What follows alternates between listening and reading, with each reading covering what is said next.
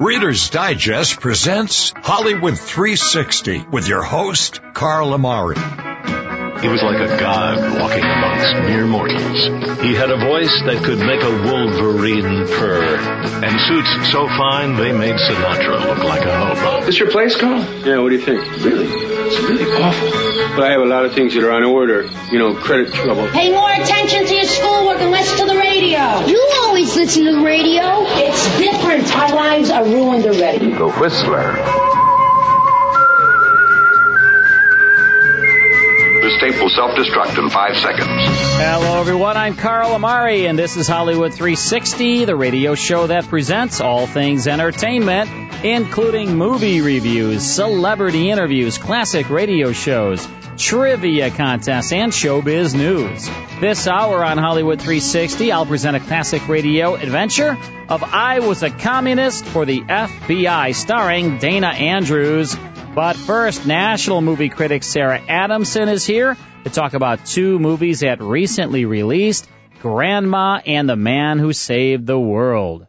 Hey, Sarah, how are you? I'm doing great, Carl. How are you? Great. Let's talk about Grandma.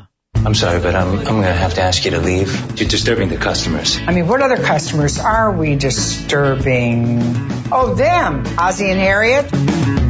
And all coffee drips. You don't have to say drip coffee. That is a redundancy. Oh, look, it drips. Oh my God, it drips. So what's this film all about? It's rated R. It's a comedy by Sony Classic Pictures. Lily Tomlin, Ellie Reid, has just gotten through breaking up with her girlfriend, Olivia, played by Judy Greer. Her granddaughter, Sage, Julia Garner, shows up unexpectedly at her door and needs $600 before sundown. Right. and she needs this money because she's pregnant. Ooh, uh-oh, yep. Yeah. Um, and so they, and also Marcia Gay Harden, a good pal of mine. She's been in a lot of my productions. She, uh, she appears in this movie as, uh, as the mom. Yes. She's Lily Tomlin's daughter and she's Julia Garner's mom. Oh yes, she's great in this. She's very funny. Um, but yeah, this is based again on an original script by Paul Weitz. He's also the director. So yeah, what happens is they sort of end up going on a road trip because Grandma Elle is temporarily broke. Yeah, she's broke. She's trying to find some dough. Yes. All right, another clip from Grandma. What is your involvement? I am her grandmother and I'm your mother. Yes, but what are you doing here? I'm going to be there because this is my granddaughter. She's already pregnant. Grandma! What did you think of this film? I am way in on this film. Three and a half stars. Honestly, Lily Tomlin has found the perfect role. Honestly. You know, she's been in this business so long. Her comedic experience, her acting chops, everything. She shows it all here.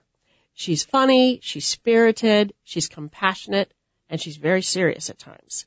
I enjoyed watching her honestly outstanding performance, Carl. Right. Remember her beginnings on Laugh-In? Yes. She was something on that. And she's been around all these years and she's been in films and and uh, she's doing TV now and this film too. So it's really great to see. Sure, I mean, sure. everybody loves Lily Tomlin. Sure. I want to mention Sam Elliott too. He's oh yeah, also he's co-stars in, the film. he's great. He's always great. And I want folks to know, you know, it- yes, it's comedy, but it's not all laughs. There's some, there's a real serious side to this and the theme of regrets. Right. Three and a half stars for Grandma. Let's talk now about the man who saved the world. We live in a world in which the great powers have poised and aimed at each other nuclear weapons that can in a matter of minutes arrive in each other's country and destroy virtually the civilized world we live in. What's this film all about? This is a Danish made film. At times it is half documentary, but then it's half reconstruction Right. during the documentary, Sure, which sure. is kind of cool. And it tells this extraordinary story that I had no idea happened. Stanislav Petrov, he was once a colonel in the Soviet army who averted World War III. Right, right. People don't know this. We would not be here if it were not for this guy. And it's interesting to see all these movie stars and people like uh, Robert De Niro and and Matt Damon and people that uh, met with this guy and to hear his story. I mean, he doesn't speak English, so there's always an interpreter. Yes. But um, it's quite a story that needs to be told.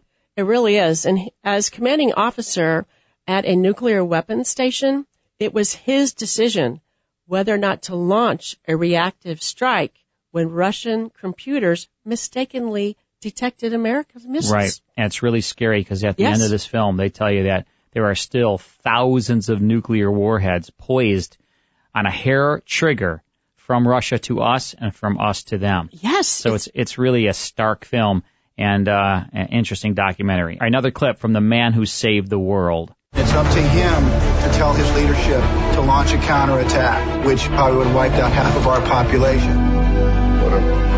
What a privilege to meet you, the man who saved the world. I'm not a hero. I was just in the right place at the right time. So what did you think of this film? You know, I'm in three stars. This is for all the history buffs out there and for anybody that really wants to see a good film. Uh, it's a Cold War thriller that will send shivers down your spine, Hmm. honestly. And Yeah. they do a really good job of recreating what happened that night. And this was all during the time of the of Reagan as president. Yes, yes. And you know, what we find out is Petrov, he has a few wish- wishes when they say, all right, we're going to have you come to America. He said, I want to meet Kevin Costner. and he does not uh, consider himself a hero. He No. says, "I was just the man uh, in the right place at the right time." exactly. Right. Yes, he's And very saved humble. the world. He's very humble about it. Yeah. And you do see him speaking to the United Nations, meeting Kevin Costner, Walter Cronkite, which who I thought that was a great when he met him, and Yeah. um, people that were really thanking him. Yeah. All right. Uh, so three stars for the man who saved the world, and three and a half stars for Grandma.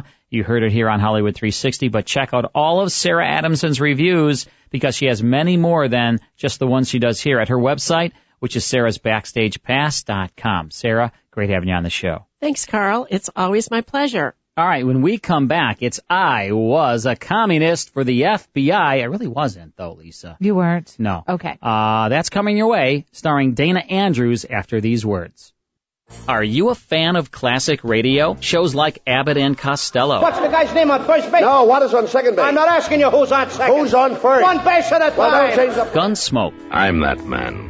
Matt Dillon, United States Marshal. Inner Sanctum. This is your host to welcome you in through the squeaking door. Fibber McGee and Molly. What day is this? Oh, now let me see. This, dearie, is our 15th wedding anniversary. and many more. As a thank you for listening to this show, we want to give you 10 of the best classic radio shows of all time absolutely free. Just log on to Hollywood360radio.com to get them today. You'll receive complete episodes of Sam Spade, Escape, Fibber McGee and Molly, Suspense, Abbott and Costello, Inner Sanctum, X-1, Gunsmoke, Our Miss Brooks, and Lights Out. Just log on to Hollywood360radio.com and receive your 10 free classic radio shows today. That's Hollywood360radio.com. Now back to the best in classic radio on Hollywood 360, brought to you by Reader's Digest. Based on the book by real life undercover agent Matt Cvetic, I Was a Communist for the FBI, was a dramatization of Cvetic's life during the time he infiltrated the Communist Party of the United States of America, the CPUSA, and reported back to the FBI on their activities. In real life, Cvetic lost nearly everything he loved his wife, children, parents, friends, but the one thing he didn't lose was his love of country, and that love for America is what kept him going.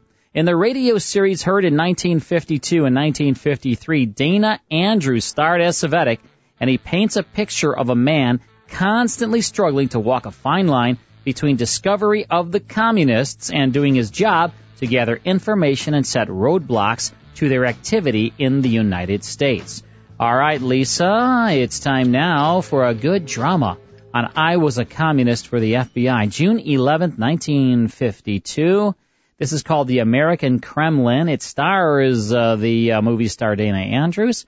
Truman Bradley does the announcing on this. You ready? I'm ready. Here's I Was a Communist for the FBI. I was a communist for the FBI.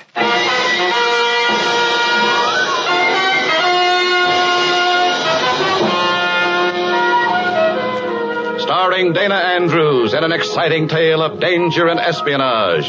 I was a communist for the FBI. From the actual records and authentic experiences of Matt Cvetic come many of the incidents in this unusual story. Here is our star, Dana Andrews, as Matt Cvetic, who for nine fantastic years lived as a communist for the FBI. In all these fantastic years, fear was my worst enemy. The average man in the normal course of events comes face to face with fear only a few times in his life. But I faced the terror of fear almost constantly for nine years as a communist for the FBI. Now here is Dana Andrews as Matt Cvetic, undercover man. This story from the confidential file is marked The American Kremlin. An early spring afternoon in a large Midwestern city. The sun has found its way through the haze that shrouds the downtown business section and is drying the remnants of a morning shower. I decide to walk from my rooming house to the meeting at party headquarters, an unobtrusive address on an undistinguished side street.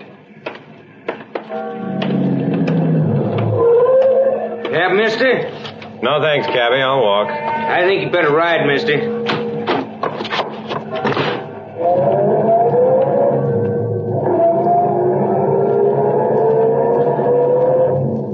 Four seven. Seven is a lucky number. You're clear. No one following. Why the emergency contact? Two top agents the MVD have been smuggled into the country. Their job to close any loopholes in party machinery. Who are they? We know who they are, what they look like. But so far they've been efficient. Too efficient. Two of our New York contacts disappeared. There's a chance these agents are here right now.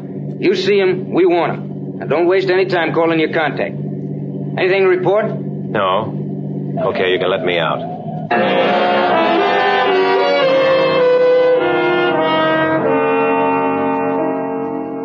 Two top agents of the MVD here to check on their own party members. They're never sure of themselves or the people who work for them and with them. For how can you really trust a man who's a traitor to his own country?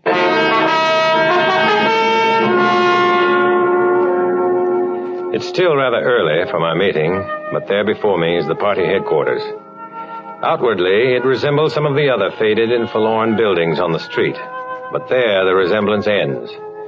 For this building is the nerve center of the entire communist network in this section of the country. This is the American Kremlin.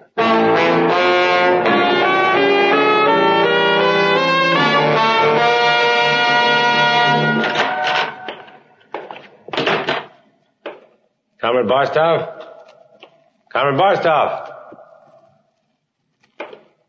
The door to Barstov's office is open. I walk in.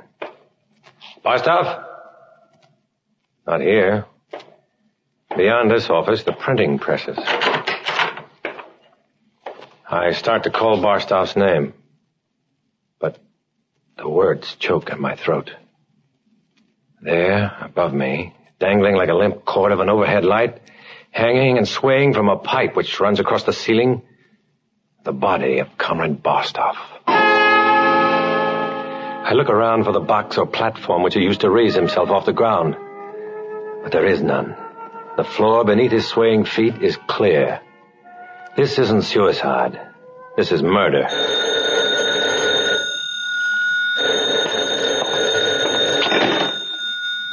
Hello?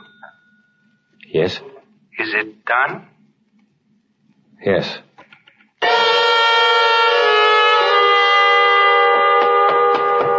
I stagger wildly out of the building, gasping for air. Sure, I'm scared. I didn't recognize that voice on the other end of the phone. Let's hope I wasn't recognized either. Why did I answer it? Call it an automatic reaction. A phone rings, you answer it. Just like you see a body swinging from a pipe and you know it's murder. Except in this case, there's a frame attached to it, and I could be the picture inside. I can't understand why the building is empty. The presses should be rolling a symphony of inky lies, and some of my beloved comrades should be at the door. Of course. This is Sunday, and even a communist sometimes takes advantage of a decadent bourgeois custom, like not working. I walk around the block, and then I spot Comrade Cover, the local party leader, entering the building I just left. The American Kremlin.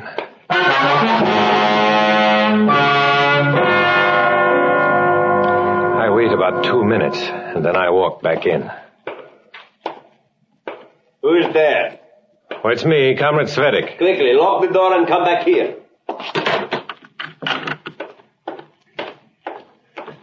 I had seen only Comrade Kova enter the building, yet... Comrade Cvetic, this is Colonel Polanski, who is here from Moscow. It is my privilege. Open the door to the press room, Comrade Kova, so that Comrade Cvetic may also see. Barstow. Who did...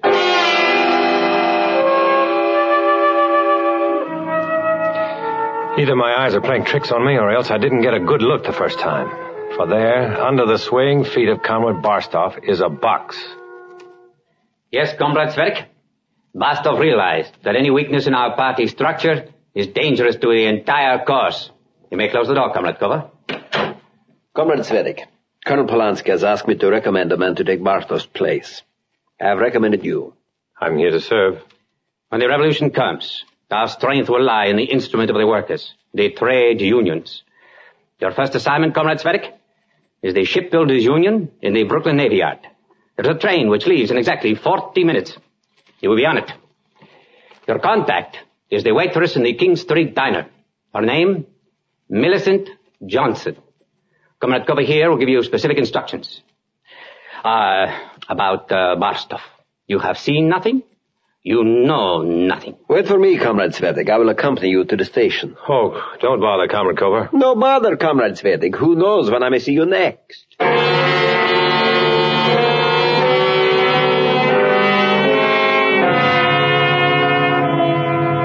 Helps me pack. He helps me find a cab. He's too much of a help. He's right with me as we enter the railroad station. I buy a ticket.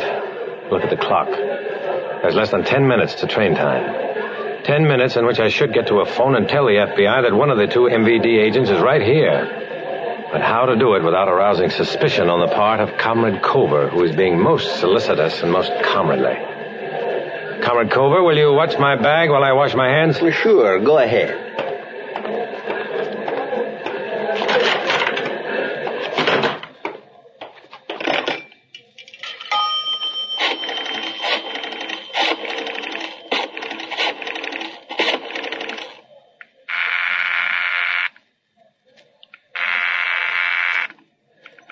Hello? Three and four or seven. Comrade Cvetic, whom are you calling? All right, I was just checking the time with Meridian.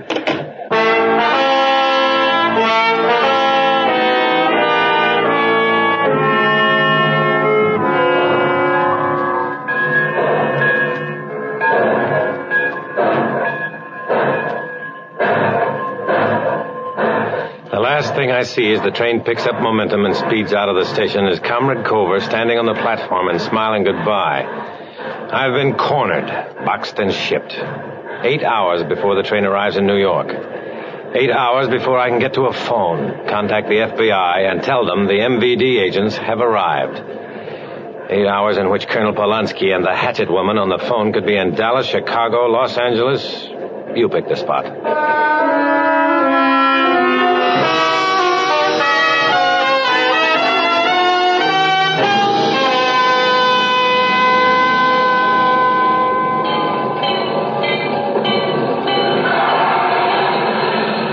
Station, a canyon of noise and activity. I disregard the porter with the outstretched hand waiting to take my bag and head for a telephone booth. I call home to my FBI contact and reverse the charges. Hello? What are you doing in New York? I'm on my way to the Brooklyn Navy Yard, replacing a local comrade who was killed. Details? August Barstow, party courier. Murder made to look like suicide. The body was still hanging in the press room when I left eight hours ago. Be careful how you check it. I don't think anybody knows except myself, Comrade Cover, and one of the two MVD agents you're looking for. Name? Colonel Polanski. I think his partner is a woman. What's my Brooklyn contact number? Your Brooklyn contact number is. All right, let's take a break. From I was a communist for the FBI, June 11, 1952, The American Kremlin, starring Dana Andrews. And uh, it never ceases to amaze me the sound quality of the classic radio shows that we air here on Hollywood 360. Now, we have, of course, a, a good head start because we license these shows so we get the original master transcription discs from the rights holders. But Mike Costella, our executive producer, is a magician when it comes because when it comes to the sound quality because these shows, even though they are from the original master transcriptions, they could still have some clicks and pops and things in it. Mike removes all that, makes these shows sound great, and uh, we have tons and tons of classic radio in this sound quality that you're hearing at our store, which is uh, Hollywood360radio.com. That's our website, Hollywood360radio.com, and just check out the store and look at all of the classic radio shows we have there. And also, uh, we have audio Bible projects there, um, celebrity voiced audio Bibles there. We have classic TV on DVD and other great stuff. So please do check out our website, Hollywood360radio.com. And uh, we really appreciate your support of this show. By uh, when you purchase products, it helps support the uh, the program you're listening to. So thank you so much.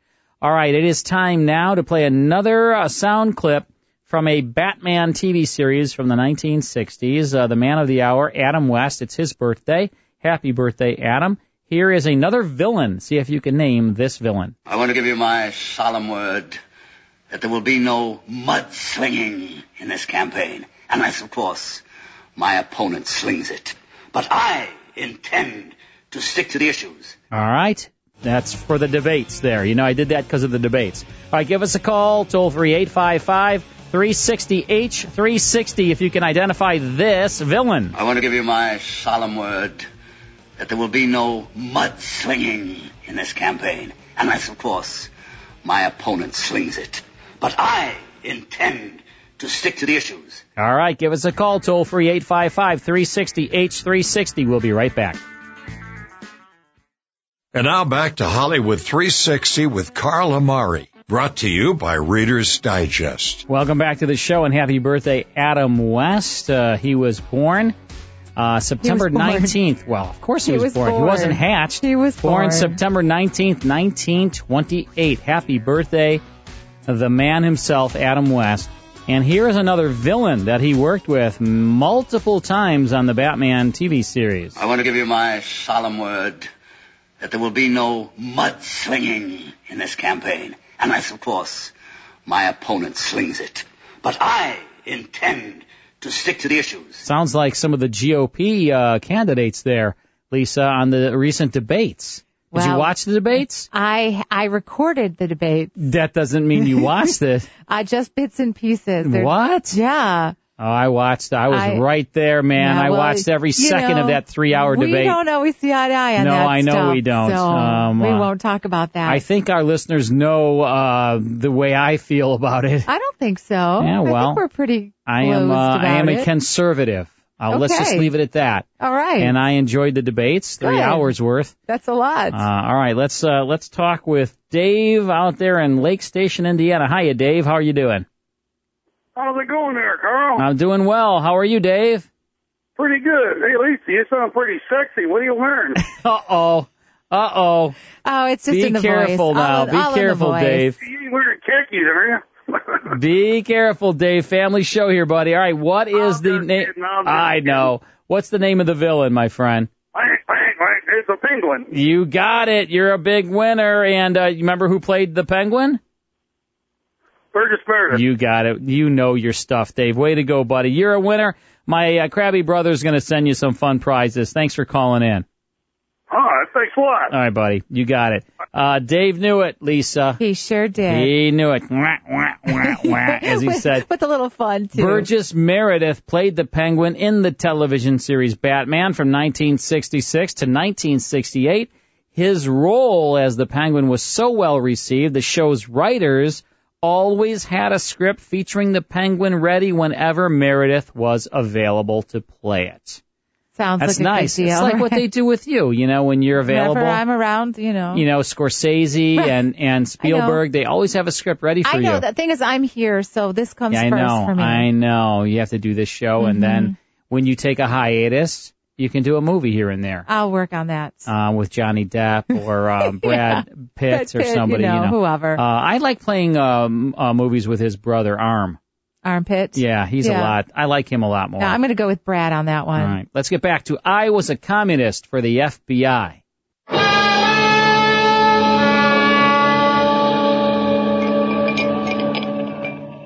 What'll it be, mister? Hello, Millicent. Hello yourself. Brooklyn isn't near Pittsburgh. Mm, Pittsburgh isn't near Brooklyn. We've been expecting you. The meeting starts in 30 minutes. I finish here in 10. I'll get you a cup of coffee while you're waiting for me. What about a place to sleep? We have a room for you. Hey, Millie, how about some silence?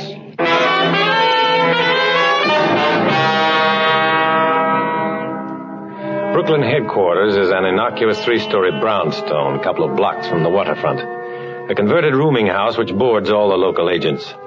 I'll be under constant surveillance here. Is this by design or accident? Ah, Comrade Millicent. Come in.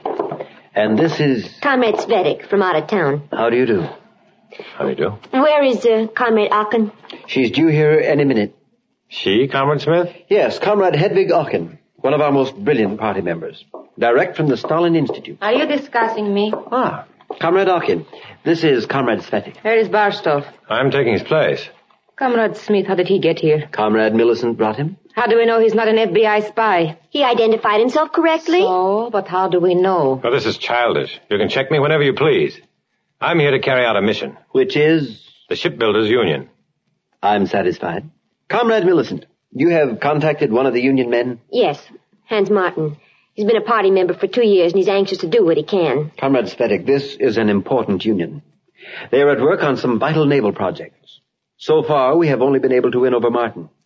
But one man in there is not enough. He will help you join the union. When do I meet Comrade Martin? He comes into the diner every day before his shift, around quarter after three. You'll be at the diner tomorrow and I'll introduce you.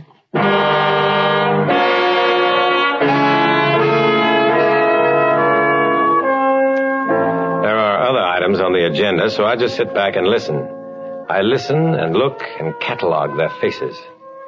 What is the connection between Hedvig Aachen and Comrade Barstoff? Was she the voice on the phone? There being no further business to discuss, the meeting is adjourned. Comrade Cvetic, may I speak with you alone? What about? Alone. Come into the hall.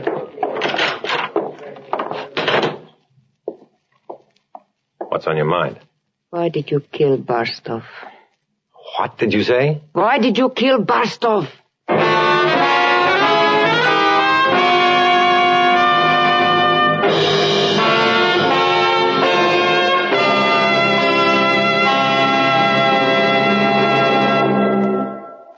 This was it. Fear again. Fear projected by the cold, deadly, accusing voice of Comrade Hedvig Aachen. Why did you kill Barstoff?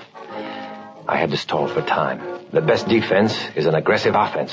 I grabbed her arm and replied, What did you say? Why did you kill Barstov? Let go of my arm. You're hurting me. Come on. Let go. Let go. What is the meaning of this? Come on, Comrade Aachen. Repeat what you just asked. You fool. I said repeat what you asked me. I will hear it from you, Comrade Cvetic. She asked me why I killed Barstoff. Comrade Ocken, you place yourself in a very bad position with such a question. How many times have you seen Comrade Barstoff? And under what circumstances? Was there a romantic attachment Comrade between you? Comrade Smith, you exceed yourself. Comrade Smith, perhaps Comrade Aaken's suspicions might be alleviated by a long-distance phone call. And you might ask Comrade Cover why Colonel Polanski recommended me. Colonel Polanski? Comrade Smith, I wish to withdraw my charge against Comrade Cvetic. Good night.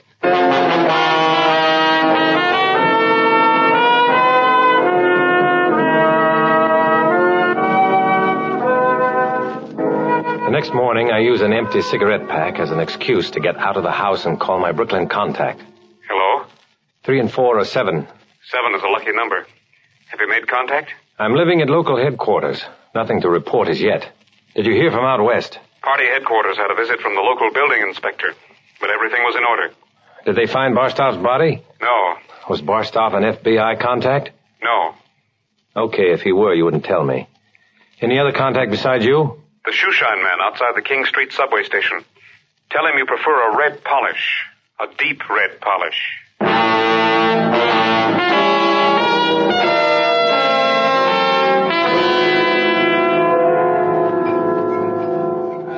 Three o'clock, and I'm sitting at a table in the corner of the diner. And over in the opposite corner, a fat, paunchy individual blows the steam off a spoonful of soup. It's during my second cup of coffee that Hans Martin comes over to the table. Sit down. You're Millie's friend? And your friend, Hans Martin. First, we gotta get you into the union. There's a meeting of our shift tonight at 11.30. The business agent for the union will be there. You meet me at 11.30 and I'll introduce you as my cousin. Where is the meeting? In the warehouse off Pier 9. Don't worry, nobody will stop you. Just walk past Pier 10 and across the cutover, which you can't miss. Meet me at the entrance to the warehouse.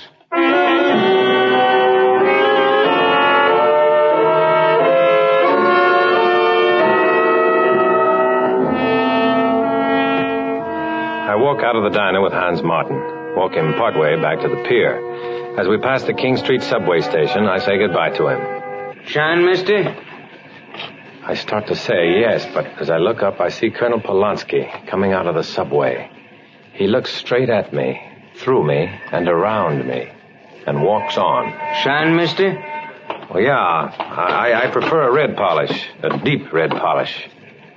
Huh. Oh, well, well, well, my cab driver from home, how come? I had a feeling out there that you might be heading into something. I can't get over the feeling I'm being watched. I sit back in the shine chair and let my eyes wander.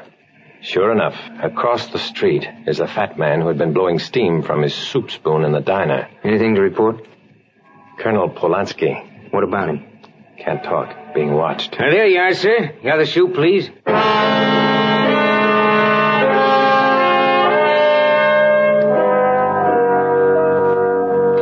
As I walk away from the shoe shine stand, I notice that the fat man has disappeared from the doorway. Rather than walk the four blocks back to the party headquarters, I take the trolley. Was the fat man really watching me? Did I do anything to give myself away? Oh, nuts. I'm falling for the old commie trick that the guilty man will always worry. The innocent man will only be confused. As I start up the stairs to the three-story brownstone, I turn around and freeze. There, across the street, is the fat man. I shut the door behind me and run up the stairs into the meeting room. Ah, Comrade Cvetic. Colonel Polanski. What is it, Comrade Cvetic? You look perturbed. I think I've been followed. He's right across the street. Who? The man who's been following me. Look. Polanski and Smith cautiously move across the room and through a parting, and the drapes get a good look at the fat man standing on the other side of the street. Comrade Smith, will you leave us alone? Yes, Colonel. Well, oh, this is no laughing matter. easy, Comrade Cvetic, easy.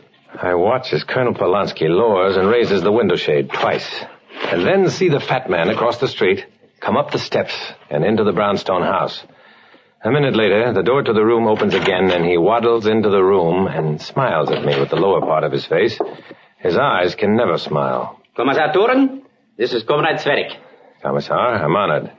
So, it is you who have taken Comrade Bastov's place.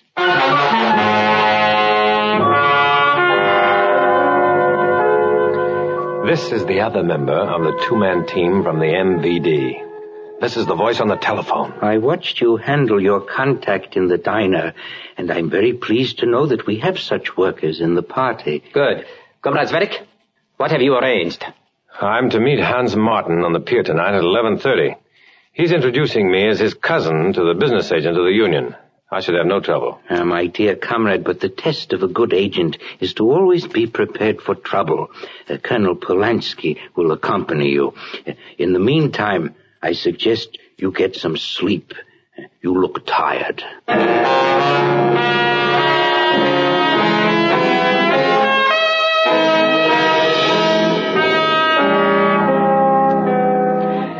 At exactly 11, Colonel Polanski knocks on the door of my room and takes me down to the car he has rented especially for the occasion. He opens the back door for me, and there is Commissar Turin. Oh, come in quickly, Comrade Cvetic. The night air is a bit cold.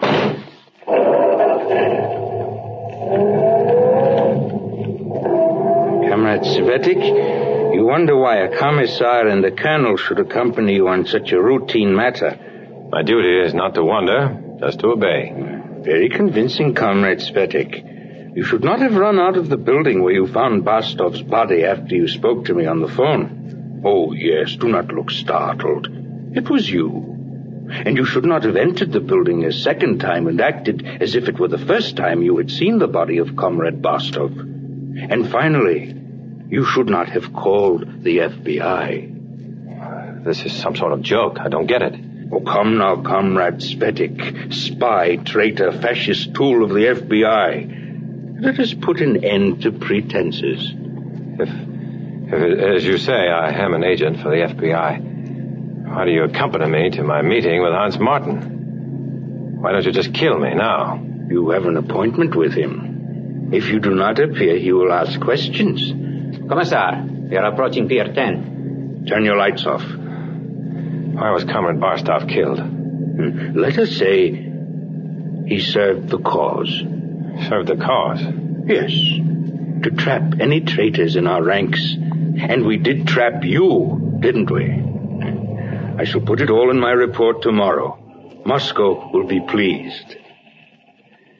Bear in mind that Colonel Polanski and I are both armed.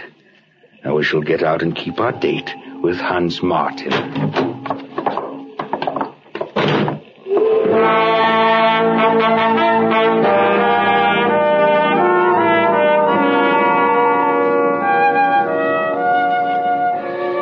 Shrill whistle of the tugs, a basso boom of the larger vessels are playing a funeral dirge across the night winds of the Brooklyn waterfront, carrying the coffin to its final resting place.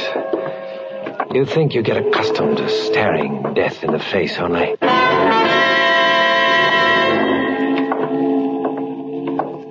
Where's that light coming from? Drop your guns! An FBI threat. This is my cue. I make a dive for shelter behind some piling. I miss my target. Find myself choking. The water drags me down, choking, gasping, fighting my way up. I break for air. And I hear the barking of guns punctuating the stillness of the night.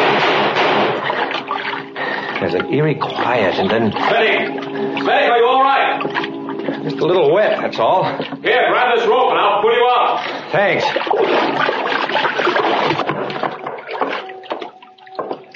Where are Turin and Polanski? We've got them. Are they dead? I don't know. The boys will find out. How did you manage to get here? We've had a stakeout on local headquarters ever since you arrived. The shoeshine man reported your contact, and when you got on the car tonight, we just followed. Did anybody else know of their suspicion? I don't think so. But I'm supposed to meet a party member on Pier 9 at 11.30. What time is it? Well, that's the 11.30 break now. Uh, what do I do? Tell him you slipped and fell overboard to explain your wetsuit. We'll take care of Polanski and Turin. Well, what are you waiting for?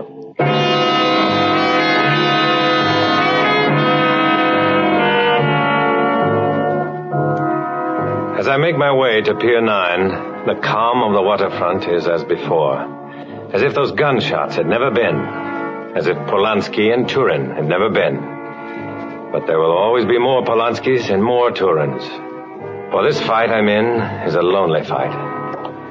An undercover man who must forsake his friends and family for the false friendship of the comrades in the party. I must continue this fight alone as I walk alone.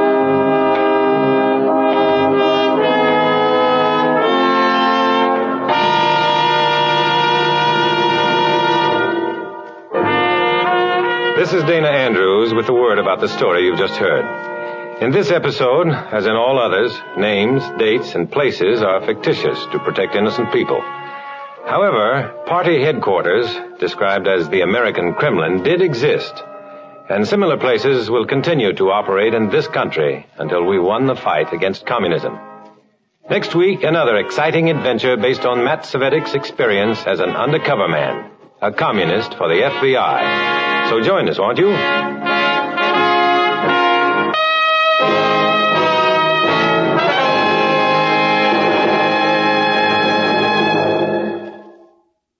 Think this is what you did, Lisa, uh, before you did the radio show. You were a communist for the FBI. You were trying to to uh, wipe out all the communists that were infiltrating America. Uh, is that what you did? Uh, the truth has come out. I, All right. I knew it. I knew it. I knew all that uh, education that the Matankis put you through, you were putting it to good use. You were a double agent for us, right? I do live a double life, Carl. Yes, I was a communist for the FBI, June 11th, 1952, the American Kremlin. Dana Andrews. Um, uh, Dana. That's uh, that's uh, that's not a uh, man's name. It doesn't sound like a man's name. It sounds like a woman's name. I know a man named Dana. Do you? I do. Well, Dana Andrews. This well, actor I mean, I was know personally. Truman Bradley doing the announcing, and uh, that's a good episode. I was a communist for the FBI. I hope you enjoyed that. Um, hey, you know what, Lisa? What? We are just three likes away. Three likes away from the coveted 1,000 likes. Um, this is a uh, Facebook site we're talking about for Hollywood 360. We we put it up, um, I don't know, a few months ago, and we've been asking our listeners to please uh, search for us and like us. So we're right there. We're at a uh, benchmark, as they say, a threshold. We're trying to get three more. Hey, I- is are there three people out there? So what happens when we hit our threshold, Carl? well, we're going to does that do? celebrate. We're, we're going to a do? siren goes off. Like, woo woo. That's it. The siren. Um, The I don't exciting know. siren uh, goes off? probably something. For I, fanfare. something's got to happen. A That's what I'm a- asking you. What's going to happen, Carl? So if our uh, listeners out there, meaning you, if you could please search us, uh, Hollywood 360 Radio. Um, that's our, uh, that's how you search for us on Facebook. And when we pop up, please like us. And that is where you can contact us and tell us what you want to hear here on Hollywood 360. We will play what you want to hear, right? Right. We I- do. And uh, there was someone recently that said they wanted to hear I was a communist for the FBI, so we play that. We get suspense a lot and Jack Benny a lot, and we're playing a suspense next in the next hour here on Hollywood 360. But please do like us and please post to us, ask us questions, and please let us know what you want to hear. Let's take a break. Then it's more here on Hollywood 360. Now back to the best in classic radio on Hollywood 360. Brought to you by Reader's Digest. Don't forget to send in a picture of your cat along with you and your name and your cat's name and your city and state. Email that to Cat's Pride uh, Photo, Cat's Pride Photo at gmail.com. You'll be automatically entered into our drawing. Once a month, we'll give away a full year's supply of Cat's Pride kitty litter. And uh, we'll do that for an entire year. We're going to be uh, doing that really, really soon, right, Lisa? Yep, the end of September. All right, in our next hour, we're going to play uh, Stump the Host. Call us right now if you want to play. Give us a call, toll free, 855 360 H360. 855 360 H360. Call right now. Phone lines are open. Play Stump the Host with us. Plus, we'll tune into Suspense, starring Gene Kelly. Number to call, though, to play Stump the Host, 855 360 H360. Call right now. Lisa and I and Mike Estella and the whole gang will be right back.